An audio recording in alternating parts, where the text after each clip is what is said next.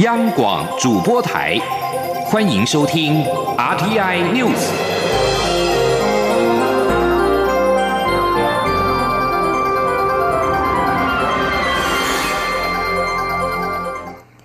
各位好，我是李自立，欢迎收听这一节央广主播台提供给您的 RTI News。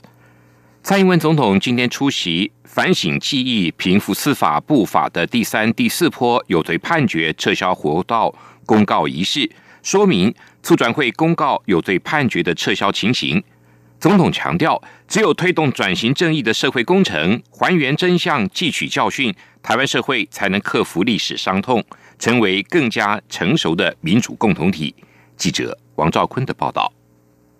蔡英文总统致辞表示。从去年到现在，促转会持续跟时间赛跑，陆续公布了第二波、第三波跟第四波撤销有罪判决的名单。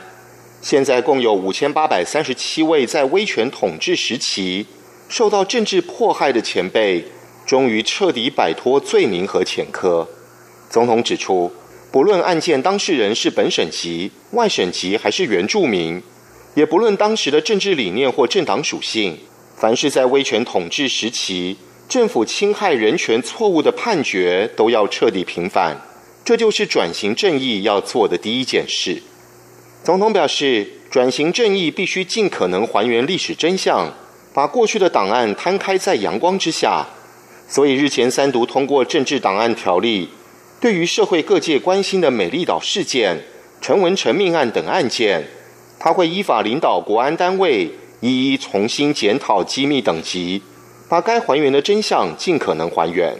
总统说：“只有推动转型正义的社会工程，还原了真相，汲取了教训，台湾的社会才能够克服历史的伤痛，成为更加成熟的民主共同体。”这一次公告撤销有罪判决的名单中，包括自由中国案的雷震、傅震、高雄老县长于登发。以及美丽岛事件的所有当事人，总统强调，这些前辈没有犯罪，政府只是撤销了一个罪名，但必须告诉社会大众、全体国人，还有所有受难者，你们没有犯罪，你们是勇敢的，我们要谢谢你们。总统与现场贵宾一同启动重生之名罪行撤销仪式，并献花给总统府秘书长陈菊等第三四波撤销罪行的受难者。总统说：“未来会继续努力，让阳光照耀在美丽岛，让沉冤的积雪都融化，让台湾的民主能更茁壮、更有自信，立足在世界上。”中央广播电台记者王兆坤台北采访报道。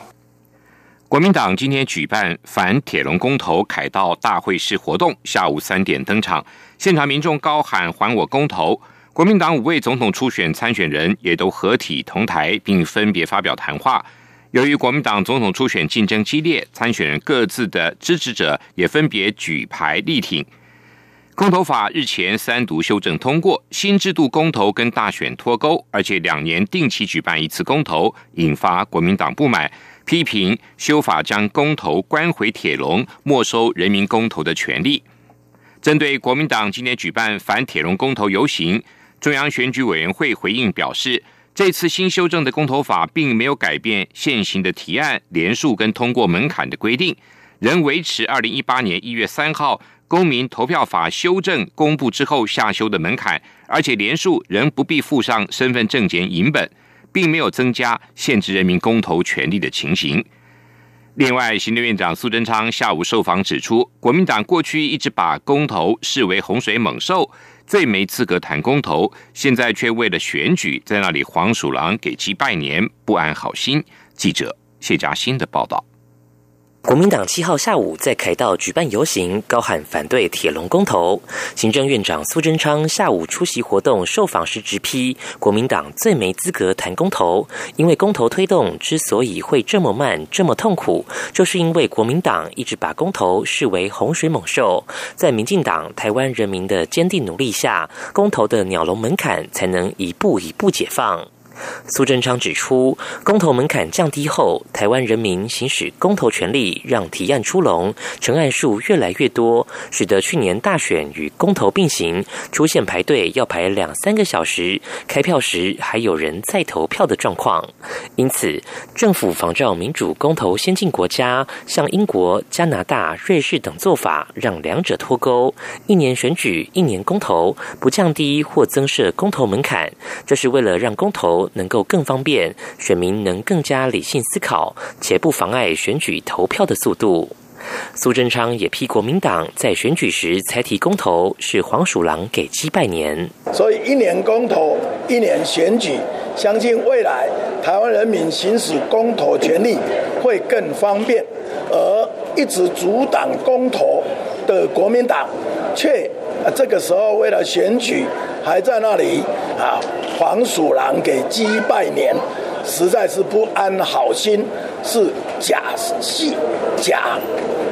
诚意。对于蔡总统日前见独派大佬辜宽敏，苏贞昌表示，民进党完成初选，已进入整队期。民进党要坚持维护自由民主，也都知道大家团结一致，没有分裂的本钱。相信不止民主前辈，所有的世代都知道，必须要团结来维护。希望大家一起加油。中央广播电台记者谢嘉欣采访报道。LLB 次青少棒赛亚太区的资格赛冠军战，中华队两任投手吴敬恩、王伟伦联手压制，顺利的以十五比一五局击败了关岛队，取得亚太区代表权，将前进世界赛力拼七连霸队史的第八冠。总教练黄伟志表示，结束亚太区的比赛回台之后，希望再加强球员打击的稳定性，投手跟守备也都会持续的调整，希望可以顺利拿下世界冠军。今年第三届中国人权律师节以及第二届的中国人权律师奖的颁奖典礼，今天下午在台北登场。这也是中国人权律师节跟颁奖典礼首度来台举行。二零一五年爆发中国政府大肆搜捕全国人权律师，维护。人权的人士的七零九事件，十四家人权机构在事件届满两周年之际，在美国举办了第一届中国人权律师节，向世界展示中国人权律师的勇气跟风采，关注他们的困境跟危难，并谴责中国当局迫害律师的暴行。今年的得主是二零零五年介入太石村罢免案而遭中方取消律师资格的唐金玲，他透过视讯隔海发表感言。强调香港反送中事件短短一个月就有好几个人付出生命，香港人追求的价值跟他一样，他的理想就是建立民主自由的中国，因此恳请各国人民不能再对中国不断恶化的人权灾害视而不见，应该积极的行动起来。香港修订逃犯条例争议至今仍未平息，继七一大游行和攻占立法会之后，网民发起今天的九龙大游行，沿着。苏轼巴利道、九龙公园径跟北京道和海防道游行前往香港西九龙站。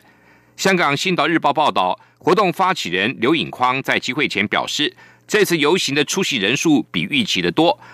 能够向香港政府证明市民不会被分化，也会继续争取五大诉求，包括撤回逃犯条例、追究警队的滥权，以及撤回暴动的定性、释放被捕人士跟实行真双普选。另外，港铁则公布，为了应应今天的九龙大游行，所有的售票渠道及时停止贩售。今天中午起到晚上的服务结束，所有南行跟北行的列车班次的车票和维持车站的秩序。国际信评机构穆迪对香港主权的评级发表了最新的展望，尽管仍然维持在 AA 二的水准，但是他也表示，政治因素可能会影响政治经济的独立性，使得信贷的评级下降。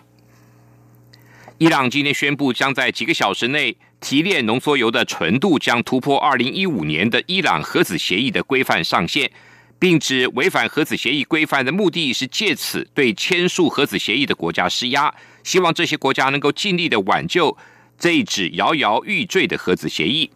在此之前，德黑兰一号宣布，伊朗提炼的低纯浓缩铀总量已经超过了伊朗核子协议规定的上限三百公斤。此举也是伊朗自美国去年退出核子协议以来首次做出违背协议内容的行动。